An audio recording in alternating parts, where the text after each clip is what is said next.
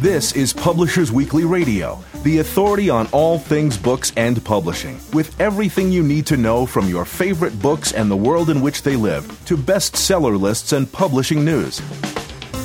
Here's the inside story on your favorite story. Publishers Weekly Radio, with your hosts, Rose Fox and Mark Rotella. Hello and welcome to Publishers Weekly Radio, on the web at publishers weekly dot com slash P W Radio and also available on iTunes. I'm Mark Rotella, Senior Editor at Publishers Weekly. Today we have Gabe Habash, Fiction Reviews Editor at Publishers Weekly, filling in for Rose Fox. We're bringing you the very best of book talk directly from P W's offices in New York City, the heart of the book publishing world. We're here for you and we want to answer your questions, so send them to us at P W Radio at publishers weekly dot com or tweet them to at Pub Weekly Radio, that's Pub W K L Y Radio on Twitter. Today, we'll be talking with Luke Barr, author of Provence nineteen seventy, M F K Fisher, Julia Child, James Beard, and the Reinvention of American Taste. Then, Poetry Reviews editor Craig Teicher will tell us about the National Book Awards. But first, with Gabe Habash, we'll be talking about next week's Publishers Weekly bestseller list powered by Nielsen BookScan. So, Gabe, thanks for coming on the show. Thanks for having me, Mark. So I'm just going to take a look at two uh, debuts on the nonfiction list, because uh, I know you have a little bit to tell us about on the fiction list. We have Still Foolin' Them. Uh, this is uh, Where I've Been, Where I'm Going, and Where the Hell Are My Keys? This is Billy Crystal's book, debuting at number two. Our review says, avoiding the trappings, excess schmaltz, laundry list of famous friends, boozy party log of so many celebrity memoirs, Crystal delivers a funny and genuinely moving chronicle of his life inside and outside Hollywood. And debuting at number sixteen is A House in the Sky by Amanda Linhout and Sarah Corbett. Uh, this is the Canadian journalist who gives us a well-honed, harrowing account of her four hundred fifty-nine day captivity at the hands of Somali Islamist rebels. Uh, this is a book that's been getting quite a bit of attention uh, on radio, on T V, and uh, it's number sixteen on our list. So, Gabe, what do you have with us? It seems like we have a couple of surprises on the uh, fiction list. Yeah, um, well, it's actually some established names uh, who are pretty big heavyweights in the literary community who've been uh, established for quite some time. Uh, this week we have two uh, names that will be familiar to anybody who's been reading fiction for quite some time. It's uh, Jonathan Lethem's Dissident Gardens, debuts at number twenty-two on the fiction list, mm-hmm. and Alice McDermott's Someone debuts at number fourteen on the fiction list. Um, and Dissident Gardens is uh, Lethem's ninth novel, I believe, uh, and Someone is Alice McDermott's seventh. So oh. they've been they've been at it for some time, and they're still they're still doing quite well, it seems. Well, we've been talking about uh, you know the bestseller list for some time, and it's uh, you know it's always nice to see some literary uh, books on the list. But it seems like we've got a couple more uh, coming down the pike. Yeah, actually, we have this. Is this a big season, an unusual season? Well, I'm not sure it's unusual because September, as you know, is the the month where at the time that the big publishers bring out the the big names, but it seems like there's a pretty big uh, confluence of, you know, large writers that just have big followings. You know, like in addition to Lethem and McDermott that had books out this month, we're also uh, this week saw the publication of Thomas Pynchon's new book, which is obviously a huge event because he doesn't write ever, and when he does, it's a big sensation. You know, his first book was fifty years ago, and I think he's only done six or seven right. in that time. Uh, so that should be hitting the bestseller list, you know, next week because, wow. you know, everything he does is big. Big. So, yeah. And then we also have um, Childhood of Jesus from J M Coetzee, which is, you know, he's a he's a Pulitzer winner and he's a Nobel winner. And, um, you know, everything he does is also acclaimed from everybody. And uh, I've actually read the book and it's outstanding. It's mm-hmm. uh, a fantastic book. Um, and that book actually is really good because it's um, really allegorical. It's not uh, overly complicated. Anybody who's read his fiction know that knows that he does a lot of deceptively simple prose and dialogue, and this book is no different. It's uh, about a man who's escorting a boy who's not his son but is mistaken by strangers to be his son in this sort of timeless and placeless uh, country. You're not sure when it's taking place or what the country is, and he's trying to get the boy back to his mother, and the boy doesn't remember what his mother looks like or her name, and the man has never met the woman. He's just trying to do his duty. And so it's this, it's almost like The Road by Cormac McCarthy. Mm. Um, but it's, it's fantastic. Um, you know, it has the same, uh, the same quality of writing that you come to expect from him. Um, and then also September, earlier this month, there were a few other books that, um, came out that, you know, from authors that also have a big fan bases, like uh, Daniel Waddrell's The Maid's The Maid's Version. Obviously, his biggest book is Winter's Bone, that was right. uh, made into the movie that was so successful. And um, this one is a pretty slim book, but its centerpiece is the nineteen twenty-nine Harvard dance hall explosion, which killed forty-two people, and he sort of uses that as a centerpiece to, um, you know, set off the rest of the events of the book. Um, And then also earlier this month, there was the final book in the uh, Mad Adam trilogy mm-hmm. by Margaret Atwood, which, you know, she has she has millions and millions of fans. And uh, the right. the trilogy started with Oryx and Crake, and then the second book was The Year of the Flood, and mm-hmm. that was a few years ago, so fans have been eagerly anticipating the third book. And, you know, we gave it a starred review and said it's, you know, the culmination of just this outstanding, outstanding trilogy. So, um you know, if you haven't read the first two books, you know, you should get on it and then get on the third one. You got some reading to do. Good advice, Gabe. Thank you. Um, and then, yeah, that, so that's this is all September, so, which is why it's so mm-hmm. crazy that there's so many books from these big names coming out. And, you know, later this month, there's Jhumpa Lahiri's second novel, which is The Lowland. Her first novel was The Namesake.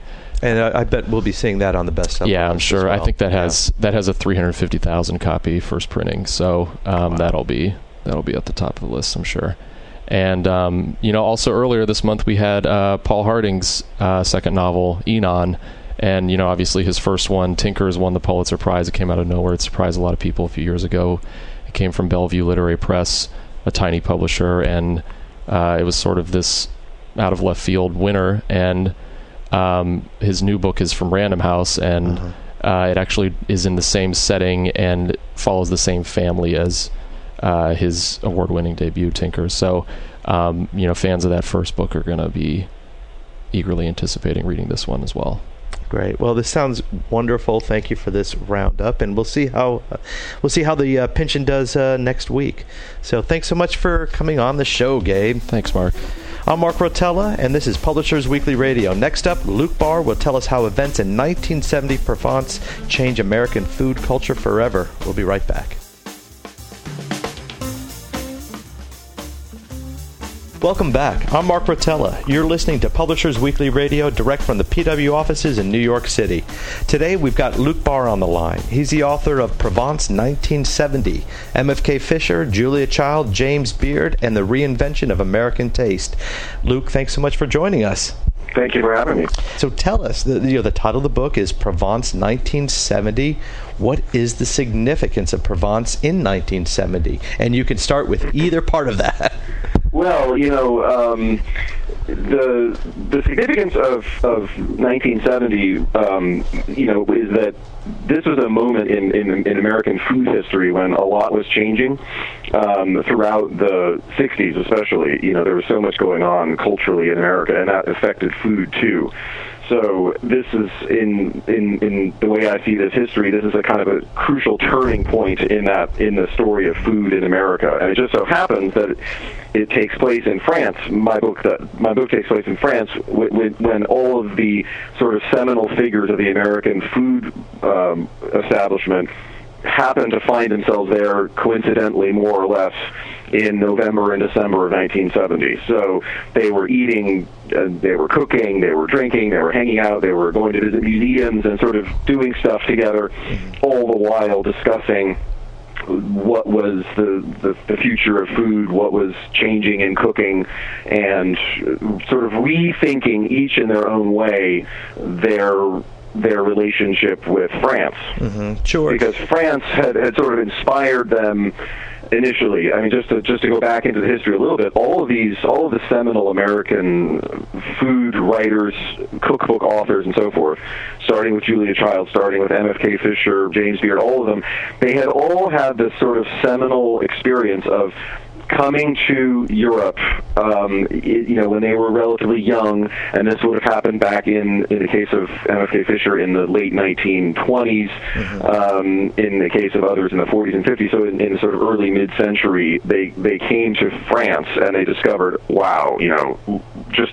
You know, here's this bread, here's this butter, here is a you know a sole meuniere, here's a, all kinds of food that you could not have, that, that, that didn't didn't exist, that they couldn't, they had never tasted before. So they were sort of thrilled and inspired by that experience, and they brought that food back to America. So that's the backstory of the, of of my book, really. So what were Americans eating? I mean, we're coming out of uh, of a time in the nineteen fifties with lots of processed foods, you know, for for convenience. Right. Yeah, exactly. I mean, the history of the... Uh, listen, by the way, I do not pretend to be a true expert. I've, I've you know, talked to some real experts and read their books. I'm not a real expert in, in culinary history. But um, it is true that the food, the food Americans ate in general in the nineteen fifties was, you know, just... Uh, bad. You know, it, it all, there was a huge emphasis on processed food, on convenience food. The T V dinner was invented. There was all this kind of stuff going on post-war. And then along comes uh, Julia Child, nineteen sixty-two, with, um, uh, you know, Mastering the Art of French Cooking. She goes on television. It's a huge success. So in the sixties, it's already changing quite a lot. So... Um, people are starting to be interested. People are traveling more. You know, they're, the the the going to Europe is much much more accessible post-war. So in the sixties, people are traveling. There are all these wonderful French restaurants opening up in America. Julia Child is on television talking about French food. So there's a huge awakening that's happening. And then, but simultaneously, the sixties is happening, and sort of, you know, bohemianism is happening, and rock and roll, and all of that. So by the time my book takes place in nineteen seventy, there's already sort of a, a pushback, or, you know, there's this feeling of this French fancy haute cuisine cooking, which, mm-hmm. you know, had, had been revered for so long. Now suddenly people are thinking, wait a sec, you know, um, why, why do we have to, you know, why do we have to cook like that? Maybe we can do different things. And Julia Child herself is thinking these things, and M F K Fisher, and all of them are thinking about this stuff. Um, You know, there was previously a whole culture of, you know, chefs were trained. You went to school to learn how to be a chef. You trained for years in, in, a, in a French restaurant. And then suddenly, you know, um, Alice Waters in nineteen seventy is in Berkeley, California, and she's, she's never went, she never went to cooking school, and she's thinking, I'm going to... Look, pick these vegetables in my garden and open a restaurant with some friends. And so all of that kind of stuff is happening around this moment. Wow. Well, in, at this point, I, we should probably talk about M F K Fisher, and uh, she is, in fact, your great aunt. Uh, what, what do you remember about her? Well, yeah, um, M F was my great aunt. She, uh, I grew up in the San Francisco Bay Area, um, and she lived up in Sonoma County in Glen Ellen, and my grandmother, her sister, also lived up in Sonoma County in Jenner, which is on the coast a little bit further along. So, and my, my parents were very, very young when they had me. They were, you know, like twenty-one years old or whatever. nineteen sixty-eight I was born. So in the seventies, we would often drive up to Sonoma to visit my grandmother for the weekend. And along the way, we would stop off at my great aunt's and have lunch and so forth. So I, I grew up sort of visiting her uh, and seeing her on uh, many trips up to Sonoma. Um, and I have very fond memories of, of that house. Um, in fact, I, I went back not that a few years ago, I should say. Right. I was doing a story. I'm an editor of Travel Leisure. I write for the magazine quite a bit, too. And I was doing a story about Sonoma, and I went back to her house in Glen Ellen, which is on the Bouverie Nature Preserve. Um, now it's part of it. She, she, the house is now part of a nature preserve, really beautiful part of Sonoma, and it's this fabulous old, you know, a, a fabulous house that she built in nineteen seventy. Oh, wow. And it was amazing to go back and sort of, it's always amazing to go back to a place that you hadn't been in a long time, so right. that, was, that was that experience. Um, but yeah, I, should, I guess I should also just briefly explain how the book came about, which is that I was writing a story for Travel and Leisure about Aix-en-Provence, a, a town in Provence that, that my great aunt loved and wrote about. Um, and I went there sort of a little bit writing a travel story, but also wanting to explore um, what she'd seen and look at it through her eyes a little bit. And as I was writing that story and researching it, I I sort of stumbled upon this fact, which was that M F and Julia Child and James Beard and Richard Olney and Judith Jones and all these kind of iconic figures in the American food world had found themselves there together. And I thought, wow, this is like, I mean, honestly, I thought this sounds like one of those kind of Vanity Fair stories with great vintage photographs and so forth. But then in talking to my agent, we decided that this could be a book. And so then I started researching, and that's how the book came about. Well, uh, tell us about your experience with her books or, or her writings. I mean, she was a uh, uh, an avid letter writer and uh, journal keeper, I believe. I was extremely fortunate, I must say. In in my in in many ways, I've, I've been fortunate with this book. It's just in a, a. I'm not saying it's easy to write. Writing is always very hard, but it was. Uh, the, the, the, I, I I was lucky in many respects. Mm-hmm. First of all, I, I you know here I, I'm writing a book about this this very short period of time. I mean, it's, it's really only a, a few weeks that they're all there together. You know, I have I'm, I'm writing a story about five, a bunch of characters, and they're, and um, but still, it's a very limited period of time. So I'm desperate as I'm writing this for actual, real information. What did they eat? Um, mm. What did exactly did they do? Mm. And you know, I the, um, as it happens, my great aunt M F um, was having a, a long distance love affair with a magazine editor in New York City, Arnold Ginger. She was the founding editor of Esquire. Now, this relationship, uh, a lot of times I don't really know that they were. You know, she was. Uh, they, it was an. It was a long-term thing. They they wrote they wrote each other letters every single day. It was mostly, I think, an, a, you know, sort of an, a, a, an epistolary relationship. But more than anything else, it was it was written down. But anyway, as so as a result of that, I have d- uh, these daily letters that she was writing. So therefore, I know. Well, um, you know, she would write in a letter. Well, today I. James Beard and I, you know, went down to the Picasso Museum, whatever it is, or, you know, tomorrow we're going to eat the dinner at the Child's house. All this kind of, all this information is, is in these letters. So that was um, a hugely uh, fortunate um, uh, fact. Well, that's from, pretty, from, that's pretty impressive. And then I also, then she also later, uh, you know, that same... Um, December went off on her own to Arles and then to Avignon um, before Christmas, and she was keeping a journal. Mm-hmm. And I found that journal um, when I was sort of digging through my cousin's piles and piles and boxes of stuff. So I had I also found this journal, which is another great, uh, fortunate um, event that you know I could never have predicted that I was going to find that. So you know that was. Uh, Those are those are sort of strokes of luck. But more generally speaking, this generation of people was just they were just fabulous writers of letters. I mean, really stylish, funny, um, gossipy letters. Um, and you know, this was obviously in in uh, we don't do that anymore. I, you know, I, at least I don't write letters like that. So it's kind of amazing to to do when you're when I was researching this book to be going through not just my great aunt's um, letters, but Julia Child's and James Beard's, all of them. They were really wonderful, um, wonderful letters. And how did you come into contact with these letters? How did you find them? Where were they? Well, different places. Um, the Schlesinger Library at, at Harvard uh, is has a really great collection of uh, letters of American women in different fields, and they they they have a really great culinary collection. Mm-hmm. So um, all the way back in the seventies, they were they had they were collecting letters. They had all of Julia Child's correspondence, and they have all of my great aunt M F K Fisher's correspondence, and they have all Simone Beck's correspondence. Beck's, there's not much of Simone Beck there, but um, so that was a key source, mm-hmm. the the library. Um, then as I as I As I said, my, my cousin has a sort of a storage locker out in the Bay Area where she has all, all kinds of further boxes of stuff and documents and things that that Harvard didn't want. You know, they, it's not like they had every single scrap of paper there. They have they, they took what I guess the, the key correspondence was.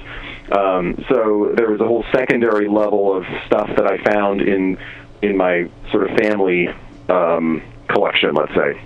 Um, and then the James Beard papers were a little bit trickier to track down. You know, that he he had, when he died, donated his all of his materials to, I'm not going to remember, the University of Washington, maybe, out on the West Coast.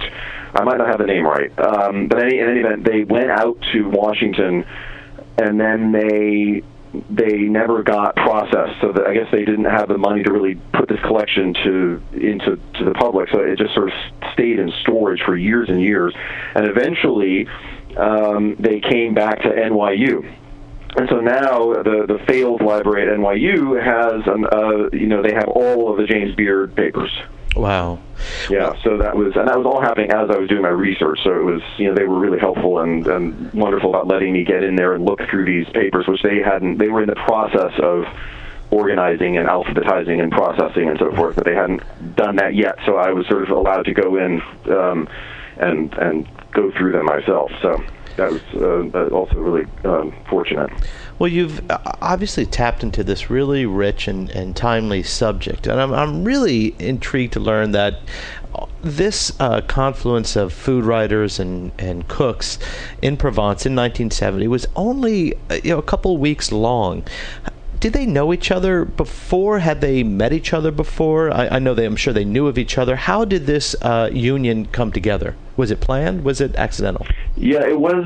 It was. It was not really planned. Um, and the answer is there. There's. There's varying. Uh, some of them had never met. Some of them had met briefly, mm-hmm. sort of like that. That's how it was. Um, the. The, the star of this firmament is Julia Child. You know, she was she was sort of the she's on the cover of Time magazine. You know, she was really um, a significant figure, and everyone sort of orbited around her a little bit, I think. Um, so she so she and she and, and her husband Paul Child had, had built this house um, on the property that belonged to her, her writing partner, Simone Beck.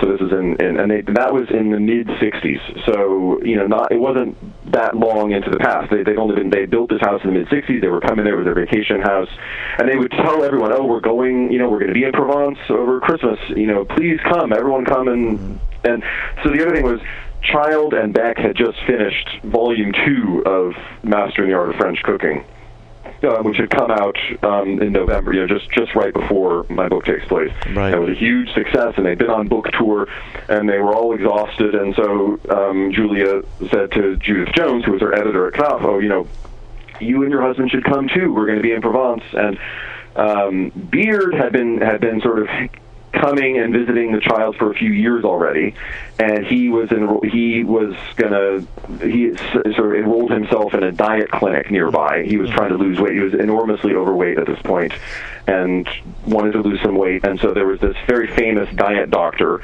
um, right nearby, right where the Childs had their house. So he signed up there for the entire month of December. Um, and then meanwhile, yeah, so there was just correspondence back and forth where Julia said to M F, oh, you know, we're going to be there during, uh, over the holidays, and M F and my grandmother were already planning their trip for, they were there, they were going to be in France for a few months, so they were already planning to go to Paris, and then they were going to go on a riverboat cruise and so forth, so they had their whole, you know, trip planned out, and then they, they decided to sort of coincide with the Child and Beard and everyone else. So it was a little bit of a coincidence, really. Um, and they knew each other kind of professionally, and they'd met a few times. Um, and no one, I think, had met Olney yet. I know that Olney and M F met for the first time, and Olney and Beard met for the first time in December nineteen seventy. I think Child and Olney had met briefly the previous summer. So anyway, there, there's, there, they, there were some overlaps, you know, beforehand and so forth. But um, I think I answered your question. Oh, definitely. And if, and just on, on a on a closing note, if there is one memory of of your great aunt M F K Fisher, what would that be? Um, it's funny. I I the thing I most remember, and you have to remember, I, I knew her when I was a kid, basically, um, uh, because when we when I was twelve. Um, in nineteen eighty or nineteen eighty-one or something, family moved to Europe. So, and I and I didn't see her for that period, for a long period. So, um, what I remember really is how she talked to me as a, let's say, ten-year-old mm-hmm. kid, um, and the look in her eye. And it was interesting because, you know, um, and it makes now that I have uh, I have a nine-year-old daughter, mm-hmm. you know, how how you deal with children is interesting as an adult. And, and looking back on it, I really think I remember that she looked at me in this very intense and um, sort of not judgmental, but she took me seriously enough that she didn't just, or, and I don't mean just me, I mean kids in general, you know, she talked to you like a real person, and she she, she had this kind of piercing um, look, and and she ha- and she conducted a kind of adult conversation, even though I was a kid. So what I most remember is that is those conversations with her, and the look in her eye. And this was this would be over lunch, um, you know, in Sonoma mm. County in the late seventies. So that's that's sort of my um, memory, strongest memory of her. Oh, it sounds wonderful. Well, we've been talking with Luke Barr. You can pre-order his book, Provence nineteen seventy, right now, and it'll be in stores in October. Luke, thank you so much for joining us. Thank you for having me. I'm Mark Rotella. Rose Fox is on vacation this week, and this is Publishers Weekly Radio. Next up, P W Reviews editor Craig Teicher reports on the National Book Awards, so stay tuned.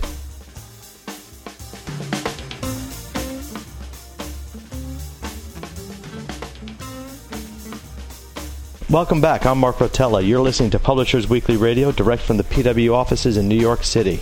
Every week we get insider info from one of the editors at Publishers Weekly, and today Poetry Reviews editor Craig Teicher, uh, who's a judge on the National Book Awards uh, poetry panel, is here to talk to us about that. Thanks, Craig. Sure.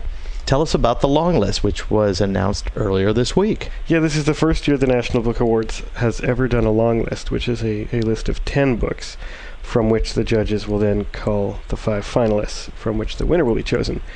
But uh, when they told the judging panels about this this year, they, they basically said, we want to honor and or draw attention to uh, a larger number of books than we usually do. You know, I think one of the things that always happens with finalists for a book prize is, you know, it's always an opportunity for uh, five books to get a bunch more attention than they normally would, even if they don't win the prize. So they were trying to sort of expand that circle of attention mm. to more books. And so tell us about some of the titles that are on the list.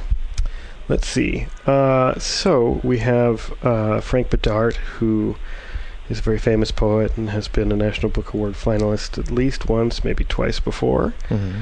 Uh, we have um, a total newcomer named Matt Rasmussen, uh, who, this is his first book. He won a prize, uh, so that's exciting. Um, we have a book uh, by Roger Bonner Agard, who uh, has really made his name on the performance side of poetry.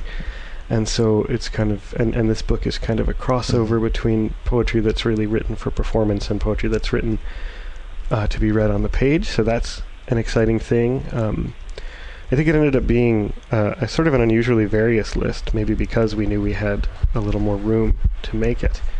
Um, and, you know, I have no idea what what will end up happening when we have to cut it down. So how did that come about? So you're given the tax, uh, task of uh, broadening a list. Why? Why do that right now? You know, I think that, it, uh, you know, again, all I have is, is my sense, uh, you know, from, from the, the things that the National Book Foundation has said in general. But, uh, you know, I just think that they see their mission as uh, bringing attention to books. And mm-hmm. they thought, well, every year we have this kind of four months where we have some attention from the media. So let's add a bunch more books to right. the ones that people are going to pay attention to. So they also did this thing this year where they collaborated with the Daily Beast and have been releasing one list, one long list a day this week. Right. Um, so we still have to, the, the fiction list actually comes out tomorrow. So they did the Young People's Literature Monday, Poetry Tuesday, today was nonfiction, and tomorrow is young pe- is uh, fiction. It's tomorrow's fiction, that's right. So we still don't know. No, this is true. We don't know. But we do know poetry. We do.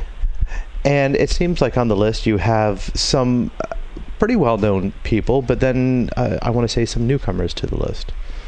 Yeah, yeah. Um, yeah. Uh, as I was saying, you know, uh, Bedard, I mean, Lucy Brock-Broido is also pretty well-known. Right.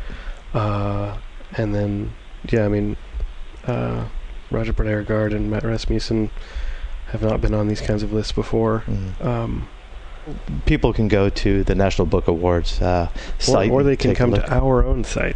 Right, exactly. We have it right on there, yes. We do. Yeah.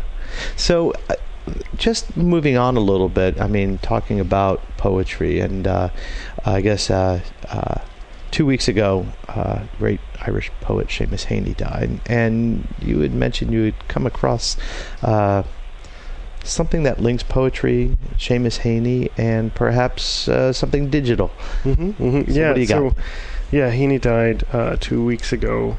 It'll be two weeks this coming Friday. Uh, you know, he had won the Nobel Prize in ninety-five. He was, uh, I mean, probably sort of arguably the most famous poet in, in the world, or the most well, well read. Mm-hmm. Um, anyway, his, his books actually sold like books, um, instead of uh, what most poetry books sell like. Uh, but he was, he, he was very, he was very famous. Um, and, you know, so in England he was published, and in the U K, uh, in general, he was published by Faber and Faber, which is kind of like F S G, but they're older, and uh, uh, I think they sort of have m- a broader spectrum mm-hmm. of, of what they do, even than F S G does. And I think F S G still distributes Faber and Faber? They have... There's a there's a Faber and Faber imprint mm. that is an F S G imprint in the U S Um, and and they, they tend to swap authors a lot. Right. Um, but... I don't think, I mean, Faber books are not actually distributed here, except for that imprint, and it's oh. not often the same books. It's right. The Faber imprint here does a lot of music books, right. for some reason. Um, anyway, and, and you know, in, in the U K, they have a very strong culture around poetry. I mean, there's a lot of poetry on the B B C. There's always been. There's a lot of poetry readings. People actually read it anyway. So Faber has a little line of books that they call Faber Voices. Well, they're, they're e-books.